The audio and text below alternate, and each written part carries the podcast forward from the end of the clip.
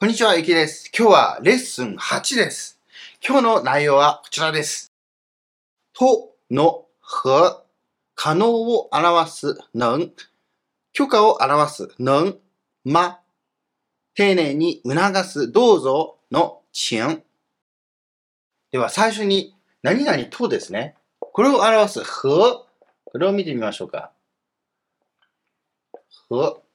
まあこれはですね、例えば、A 和 B、A と B、もしくは3つ以上あれば A、B 和 C というような形で使います。はい。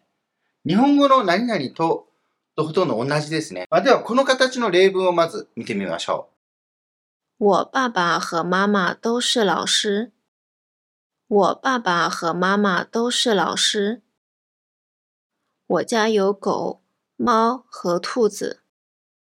我家有狗、猫和兔子。さて、続いて、能。これはですね、可能を表,、えー表します。可能を表す能ということですね。まあ、日本語に訳すと、何々できるということになりますね。明日来られますというときに、明日、明天ですね。明天を能来。明日来られます。という、このような時に使います。ここで、能がありますね。で他の例文を見てみましょ明天我能去上海。明天我能去上海。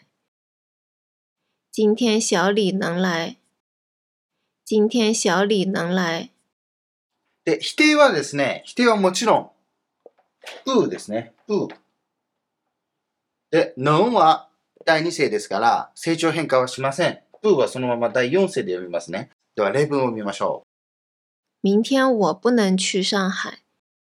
明天我不能去上海。今天小李不能来。今天小李不能来。う。で、もちろん、疑問文。イエスかノーはまでしたね。明日来られる？明天。まあ、我はダメですね。まあ、ににしましょうか。你能来吗来られる？もしくは、你不能来吗来られないの？ということです。でこれも先ほどの例文を疑問文にしてみましょう。こんな感じです。明天你能去上海吗？明天你能去上海吗？今天小李能来吗？今天小李能来吗？さて、能は何々できると日本語では訳されますね。これまでのレッスンを見てきてくださった方の中には、レッスン4ですね。レッスン4でやったほえ。これもできるでしたね。これと何が違うんだ？と思っていらっしゃる方もいるかもしれません。例えば、私は泳げますという時にですね、おほえ游泳。これはいいですね。この泳ぐスキルがあると。あと、我能游泳。例えば、我会游泳であれば、泳ぐスキルがある。ということです。我能游泳という時には、今日はその体調がいいから泳げるとかですね。今日は水着とか持ってきているから泳げるというニュアンスになるわけです。では、ちょっと見てみましょう。他会游泳，他能游泳。他会游泳，他能游泳。じゃあ私は300メートル泳げるよという時にですね、このスキルがある程度のレベルに達している時とか具体的なスキルを示す時には、声は使えません。能を使えます。例えばこんな感じです。他能游三百米。他能游三百米。300メートル泳げるという時に、これはもう具体的なスキルですね。スキルの数字とか、自分が達成したレベルですから、そうなると、能を使います。声というのは、その泳ぐそのものはできるということで、そのレベル感などは含みません。そういうことです。まあ、詳しくはですね、能と声の違いはですね、今後、別個で紹介していきます。記事ができましたら、概要欄にありますブログですね。今回のこのレッスン8のブログの中にリンクを貼っておきます。なのでぜひそのブックマークをしてですね、チェックしてみてください。ということで、このノンというのはその条件があるということですね。条件が整ってると。というので、先ほどの300メートル泳げるというのは、300メートル泳ぐくらいのスキルはあると。ホエはそのスキルを獲得したということですね。泳ぐこと自体ができるということです。では、疑問文ではもちろん、の、まあになるわけですが、えー、条件を表しますよね。その条件が整っている。で条件が整っていますかということです。なので、日本語で訳すとしたら、何々してもいいですかというお願いをするときですね。その確認をするときに使うようになります。例えばこんな感じです。我能坐这里吗？我能坐这里吗？このようにですね、何々してもいいですか？というお願い事とか許可を求めるときに使うのが普通です。我能借你的电脑吗？我能借你的电脑吗？他能去你家吗？他能去你家吗？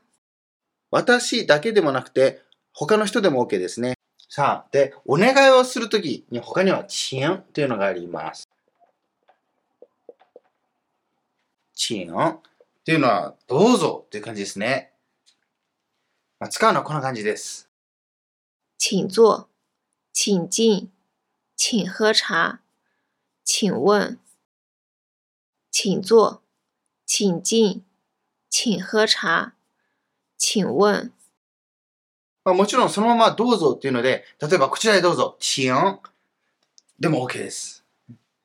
これもよく使いますね。接待とかですね。大事な人が来た時にはこういうのを使ったりしますね。丁寧な言い方です。今日の内容はこれくらいなんですね。では、おさらいしてみましょう。最初に言いましたね。ふわですね。これは名詞と名詞をつつなげるときですね。何々とということです。文章と文章をつなげることはできません。なので、英語の and とは違う、え違うということでした。次に non ですね。この間がない。non。これはその条件が整っている。その条件があるから、そのできることが、さ、することができるという意味でしたね。何々できる。そして、ホエとは違うと。ホエはスキルを獲得して、そのものができると。ノンはその条件があるというので、二つは違っているということをご紹介しました。ノンしましま、まという時にはお願い事とか許可を求める時に使う文章として紹介しましたね。で最後に、チアン。これは動詞の前につけます。動詞の前につけて、どうぞ何々してくださいとか何々てくださいのように丁寧な言い方をする時に使いますね。今日はですね、その文法事項はあまり多くはないですね。なので、例文をですね、多めに用意しましたので、ぜひその中からニュアンスを掴んでみてください。我能坐这儿吗？好啊，请坐。我能坐这儿吗？好啊，请坐。你好，李老师在吗？请进。你好，李老师在吗？请进。この请进というのは、どうぞ入ってくださいという意味ですね。お入りくださいということです。今天我们去麦当劳吃午餐吧。好啊，麦当劳在哪儿呢？地铁站附近有啊。今天我们去麦当劳吃午餐吧。 好啊，麦当劳在哪儿呢？地铁站附近有啊。麦当劳というのはマクドナルドのことです。その、吃飯というとなんかご飯があるようなイメージがあるらしく、なので、吃午餐吧。午餐というのはランチですね。こっちの方がいいと言われました。ネイティブの人にとっては、吃午飯だと、まあ、ファンという字があるから、マクドナルドに吃飯というのはちょっと変な感じがあると感じるそうです。地铁站というのは地下鉄のことですね。地下鉄の駅ということです。我和小明是小学同学。你和他是小学同学啊？我和小明是初中同学呢？我和小明是小学同学。你和他是小学同学啊？我和小明是初中同学呢？初中、これは中学校でした。现在你能来办公室吗？不能来啊。我不在公司，我在家呢。现在你能来办公室吗？不能来啊，我不在公司，我在家呢。请问李明在这儿吗？他不在，他在哪儿？我不知道。好的，谢谢。不用谢。请问李明在这儿吗？他不在。他在哪儿？我不知道。好的，谢谢。不用谢。で、谢谢 の後に 不用谢 どういたしましてということですよね。僕最初の時はシェイシェイって言われて、はおとか言ってたんですけど、まあ、ブイヨンシェイと言った方がいいと言われて、言うようにしました。でよく観察してみると、シェイシェイと言った後に必ずですね、ブイヨンシェイ、もしくはブクーチとかですね、必ず返事をするんですね。シェイシェイの後は必ず返事をします。はい。それも新しい発見でしたね。你的电脑在你包里吗？没有啊。在哪儿呢？桌子上有吗？啊，在椅子上。你的电脑在你包里吗？没有啊。在哪儿呢？桌子上有吗？啊，在椅子上。请问您的汉语名字叫什么呢？大卫。请在这儿写您的汉语名字。在哪儿写的名字？在这里。好的。请问您的汉语名字叫什么呢？大卫。请在这儿写您的汉语名字。在哪儿写的名字？在这里。好的。大卫というのはデイビッドですね。中国語の名前は大衛になります。现在谁在公司？我和小明在公司啊。小李呢？他不在。 他在哪儿？我不知道。现在谁在公司？我和小明在公司啊。小李呢？他不在。他在哪儿？我不知道。明天你能去上海出差吗？明天吗？星期几？是的，星期六。不能去啊。那下周一呢？下周一我能去。明天你能去上海出差吗？明天吗？星期几？是的，星期六。不能去啊。那下周一呢？下周一我能去。出差。出張という意味ですね。出差は出張という意味です。你会游泳吗？我会啊，我能游四百米呢。四百米啊，你呢？我不会游泳。 你会游泳吗？我会啊，我能游四百米呢。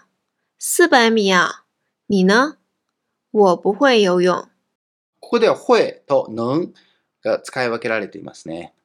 さあ、今日の内容をですね、下のブログでもぜひチェックして復習してみてください。例文も今後増やしていきますので、ぜひブックマークしてくれると嬉しいです。それから、無料メルマガでは中国語の勉強方法やこういった情報をですね、発信していますので、ぜひ興味ある方はご登録ください。では、今日の内容が少しでも役に立ちましたら、グッドボタン、それからチャンネル登録よろしくお願いします。では、また次回お会いしましょう。さよなら。